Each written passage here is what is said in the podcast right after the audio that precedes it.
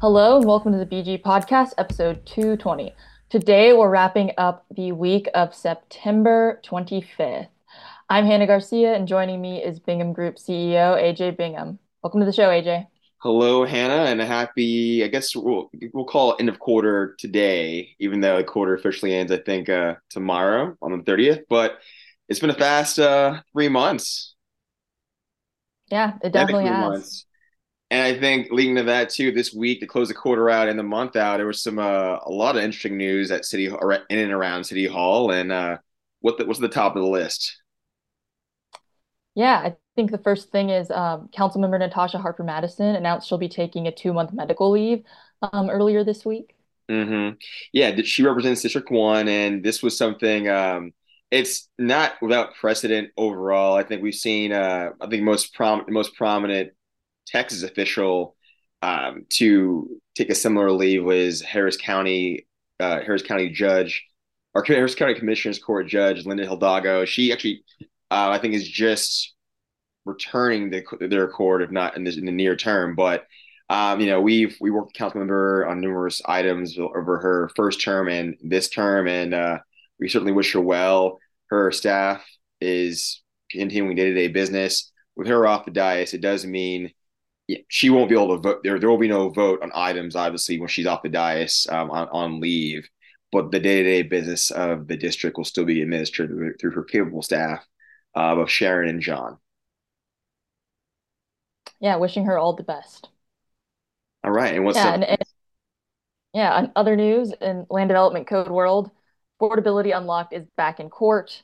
Um, for those who have been following the land development code, um, you probably know that it's the same group of homeowners, or it's 19 homeowners that sued the city of Austin back originally in, I believe, 2020 over the act, um, the land development code rewrite. Um, and they've sued once again over affordability unlock, and so that will be in court. And affordability unlocked is essentially a um, a bunch of policies that were passed in order to encourage developers to build more affordable housing. Um, I think one of the things that's been um, happening in Austin for the past, I want to say, since I've been alive, um, at least, is um, it's been extremely um, hard to afford housing for a lot of individuals that have lived their entire lives. Mm-hmm. And so this will be back um, in court. And it was back in court. And so one of the things is that if the judge rules against the city, all of these policies will be thrown out. And it's unclear right now if the council will reinstate the policies. Um, I think they do potentially have um, enough votes to override this. They would need a supermajority, which I believe is nine votes. Um, so we shall see how this pans out.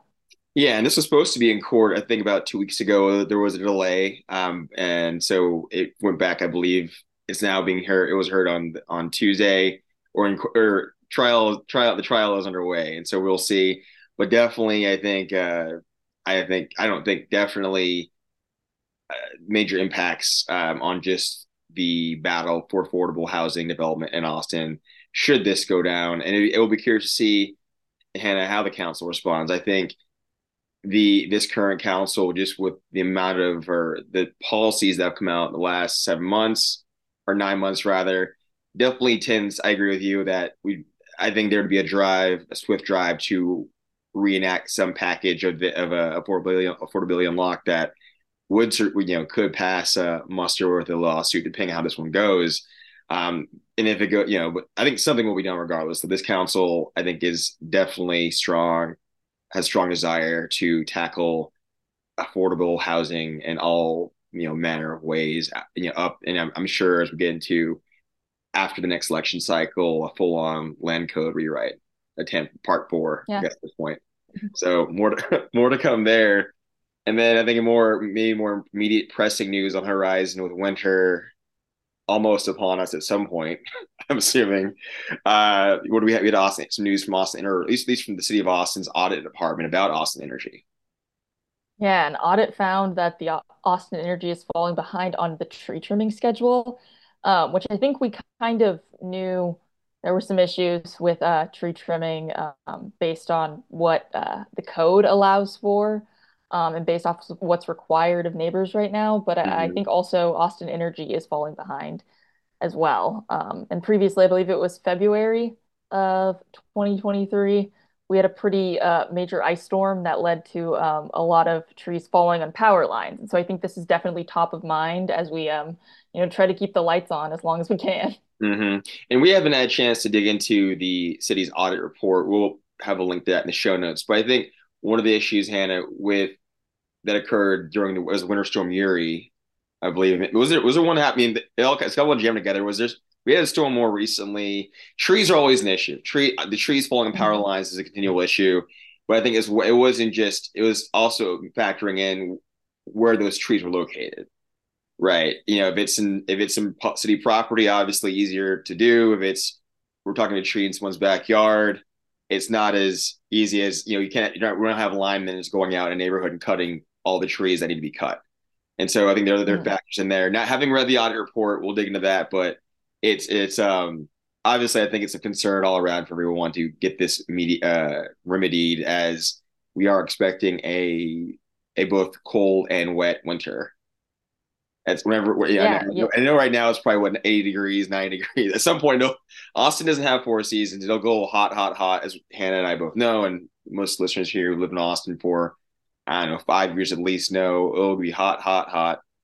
Kind of nice, you know, one or two days of fall, approximately, and then cold until yeah, yeah, no, it's it's still quite hot and humid here, so um, hopefully that'll change, and hopefully it does not affect any trees or power lines.